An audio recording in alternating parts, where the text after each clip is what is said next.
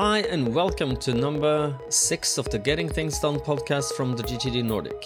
I'm here with my friend and colleague, Lars Roskil Henriksen. Hello, Lars. Hi, Morten. Happy to be here for the last of the five steps episodes.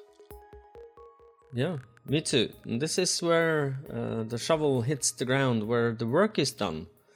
This is an interesting um, and one of the most important things that you can do to make sure you make the most meaningful work. Um, you must know what is important for you. You need to know, um, uh, figure out uh, where am I, how much time do I have, how much mental energy, and so forth. Um, but we will dive into the the nooks and cranny of this. But Lars, could you give me um, an overview of what what is the engage step? Yeah, sure.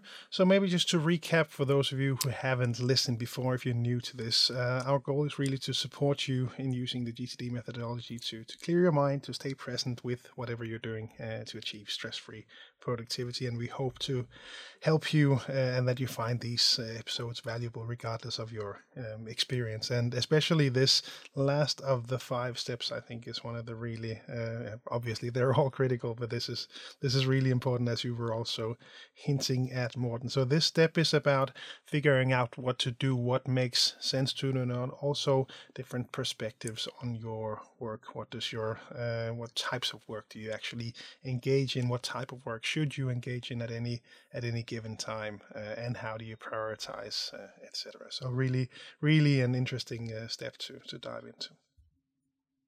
Yes, it is. Yes, it is. So, so we've uh, captured everything that has our attention uh, in a place where we trust and we trust our practice to do this, we will get an empty head. Then, when we have an empty head, we need to clarify on a regular basis, at least we recommend every 24 hours as a minimum. Uh, anything that's come through you in your inboxes where you captured that you captured, clarify what it means to you, and uh, if you need to do something about it, if, if anything, and then park the result of this on your lists. We call that organize. And then when you've organized things into a list, you need to reflect on your total overview of your commitments to make sure you're on the right track, doing the right things. You do this as often as you need, but at least once a week to make sure things stay out of your head. And now when we come to engage, uh, you need to make sure you make meaningful progress on the most important things. Because if you don't do meaningful um, progress on them, you will not feel comfortable and things will start moving to your head again. So keep your head clear, present, and problem solving and creative is what we want to achieve with, with the getting things done methodology and to make sure that your head is as empty as it needs to be to be the most creative in the moment. So, what are the first things we will look at when we have our lists? When I decided um, to do anything and I want to work off my lists, um, what is the first things I will look at, Lars? Well, you're hitting on what we call the limiting criteria. And the first thing for you to take into consideration when picking a right next action to do is, well, where where am I? What could I actually do at, at this time? So that's what we call the, the context. And if you remember back to um, the episode about organizing, then uh, then you may remember that we uh, talked about having the right list to place these next actions on. So they are typically based on where you are uh, physically or if you have any specific specific tools or any people's attention available to you. So uh, the context could be you're at the office, you're at a computer, you're at the summer house, you are in a staff meeting, you have your uh, boss's attention, what, whatever it, it might be. Uh, that's the that's the context. The second step would then be well, uh, how much time do I have available? Uh, what makes sense for me to work on? So I've picked up the appropriate lists. Uh, what what could I actually make progress on now? Okay, well I have let's say 45 minutes until my next meeting. Well, that that eliminates some of the options that might take take more time. And the last one is your resources, as you also hinted at in the beginning, Morten. So how can I choose what's what's right to do for me? Well, taking your your energy, for example, energy levels into consideration. There are things that make sense for you to do at given times during the day. Um, for me, it's things like writing an article, uh, coming up with the uh, idea for an article. I can do that when I'm toast because my mind will just wander and come up with uh, interesting ideas. But actually, sitting down and focusing on writing a good article, well, that has to happen on a specific specific time of the day. Uh, otherwise, I I know the article will be well will not be the the right standard. Exactly. I the last part here is that when you first know what can I do where I am and given the tools I have, and then how, how much time do I have um, given to make this happen, then the mental energy is uh, you know critical. I remember once uh, one of the first seminars I gave back in uh, 2012, 2013, I think. I did this. There was a managing director coming up to me after the seminar saying, "This Morten, this was great, and especially this about mental resources, because he he always before picked the most important things to work at. You know, the, what has this, you know, the most value for him to solve. Um, and sometimes he was toast, and he tried to, for instance, make a a PowerPoint for mm. a presentation for his um, his board uh, in the company he works, and uh, he did that at night, and he used long time making a crappy PowerPoint presentation. He told me I could make a much better one if I waited uh, to to the following morning, where I have the mental energy to make a good one in one hour. So make sure you take your mental resources into consideration, and and, and make sure you pick something that's that's um, that's appropriate. So now we know where we are, we know what options we have based on where we are and the tools we have. We know how much time, we know how much we have for making this, and then we have how much um, mental resources do we have. So what's what's next for for picking? Well, just to add to that resources step, that's something that I'm continually working on myself, and I can certainly recognize what, what your managing director referred to, always trying to to push yourself to work on the most important stuff, and and I can recognize that also from participants in Denmark that they they come up to me and they they they see these and they see that it makes sense, and they can also recognize that well, I always just you know try to organize by most important, but really take learning to to work with these uh, you know the resources that you have available. That's that's really uh, uh, really helps your productivity and and your also your you know how you feel about your work and how you feel about your day. It makes it more fun that you have the the right task for the right time. But as you said, now uh, what if we have more options left? What is there something more we can do? We've now taken context, time, resources into consideration. Well, then we come to priority. And when we talk about priorities in GTD, we talk about the horizons of focus. So, uh, so these are various, I would call them levels of zoom that you can zoom in on your life. Uh, how detailed uh, are we looking at right now? And to, to quickly run through them, the, uh, there are six different horizons of focus. Starting at the bottom, we have the ground level, and that's where you find your next actions, your calendar uh, events.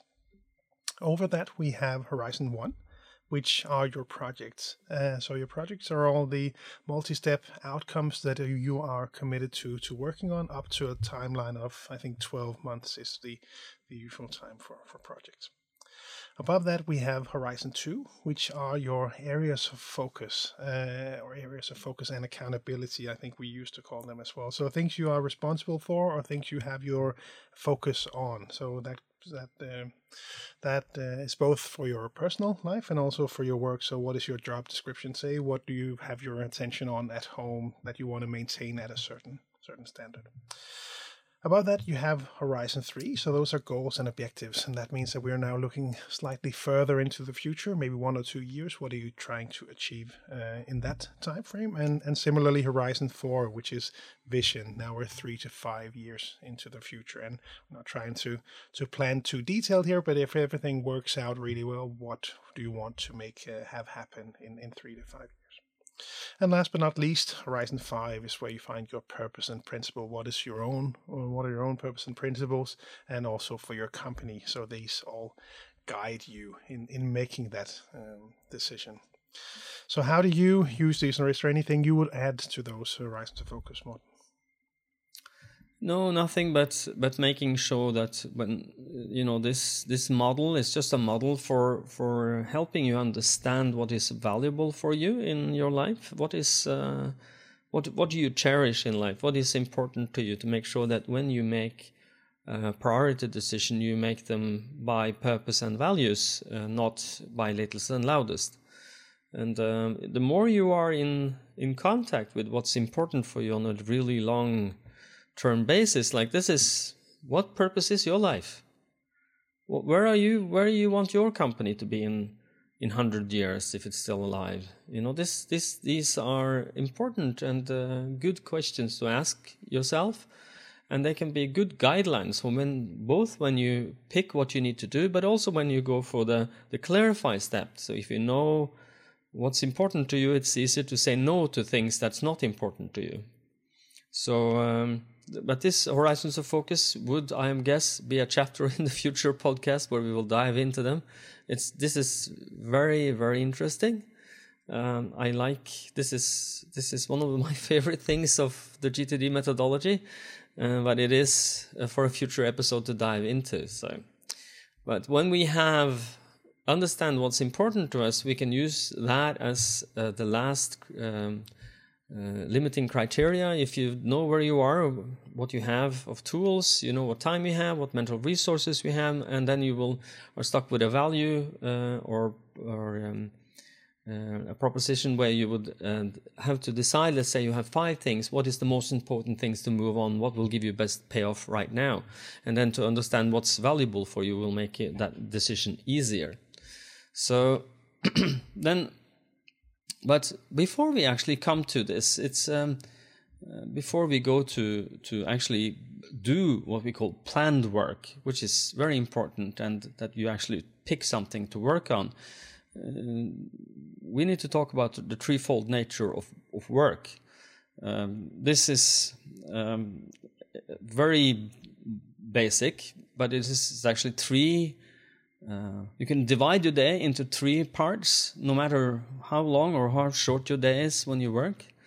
And what what are these three three parts you can divide it into, Lars? Yeah, so there are there are three types of, of work, and the first one is planned, as you say. So this is working from your from your lists. This is working, you know, attending the meetings that you have in your calendar. Those are the types of planned work.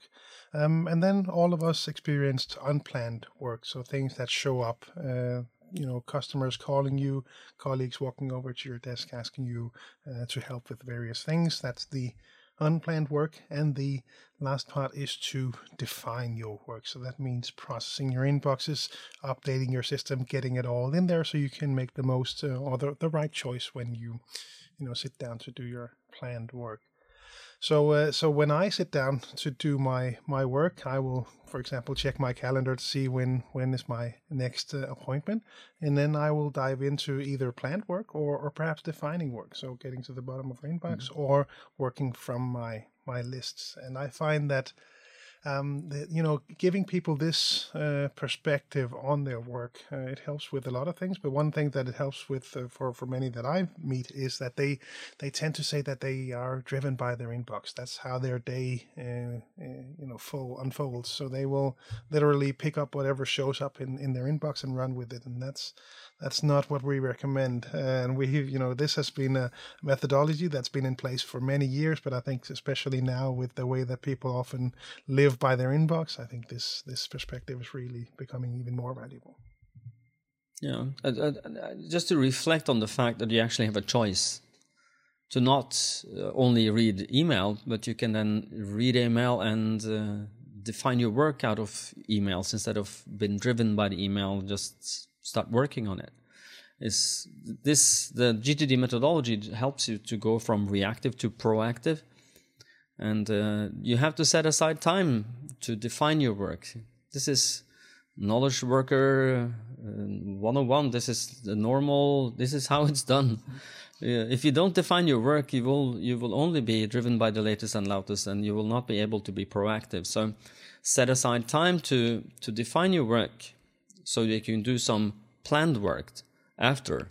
That you put things in your calendar, you put things on the next actions list, and then you will use the the the, um, uh, the limiting criteria to to help you pick what to do, and and then lately, uh, sorry, latest, you will then be able to make good decisions on what unplanned work you should let in, invade yourself. And it is, um, you know, when I talk to people about this, there is two very um, powerful forces at play in the knowledge workers universe today. One is the ability and the necessity of concentration. If you don't have concentration over a long time as a knowledge worker, sometimes that is absolutely necess- um, necessary to have. If you don't have your, your ability to focus over time, you will not be able to create lasting and good long value. You will not be able to create something that's that is um, have lasting value. And and the, the, other force that is at play is the uh, necessity to be to communicate with other other people. You really uh, you must have information flowing. You need to talk to your colleagues. You need to know what's the last status of this project, what's happening here, how are we doing. You know, this is uh, also. Um, absolutely necessary to, to, to make sure you make meaningful progress, but these forces are fighting your ability to concentrate is at all play and in always fight for communication with others. Others need your attention, but you must make sure that you give the right attention to the right people at the right time to make sure you make the right work. If you're always interrupted by others, you will not do the right work. That's at least um, my experience. If you want to make sure you make the right work, you must set aside time to to to do concentrated work as well. Anything to add to this? Uh, no, that makes uh, that thoughts? makes total sense. Uh, what I see often also is you know people working, uh, and, and, it really is is different for for so many other people that we meet. But a lot of people are in you know open open floor plans, open offices, uh, and trying to manage this, having this open door policy being available to your your direct reports or colleagues, while at the same time being able to uh, focus on your work and being able to shut the door. this balance can really be be tricky. Um, and also, you know, what's the what's mm. the culture like? What what are the definitions that you or the boundaries or the principles that you work within? You know, that can people just walk over and ask? Uh, some some companies have those, you know, traffic lights on their on their screen, so you can signal red, green, or uh, or yellow uh, whether you're available or not. Uh, there are really mm. many different variations to this, and how people manage it really, really depends on the on on the culture. I find.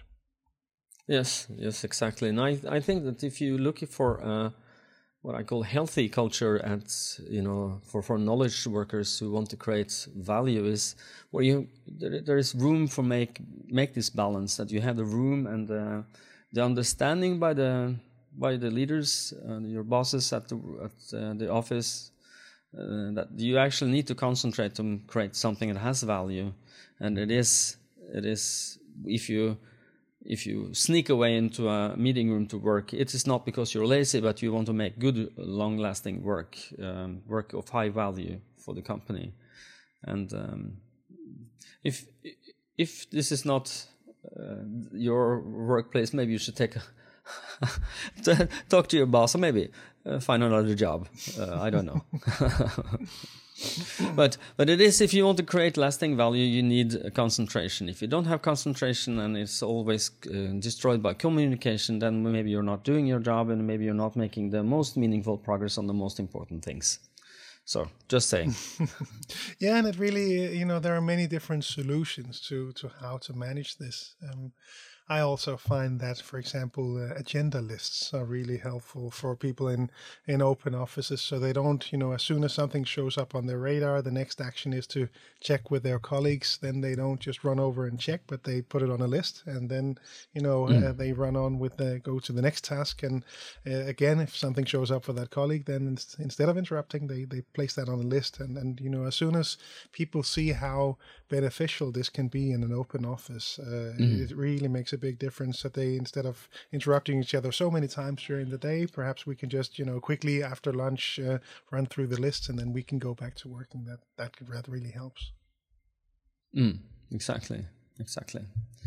Okay so so is this you know with defining work then doing planned work and then ad hoc work uh, these balance between these three is this um, i'm i'm alluding to something i know you know the answer to.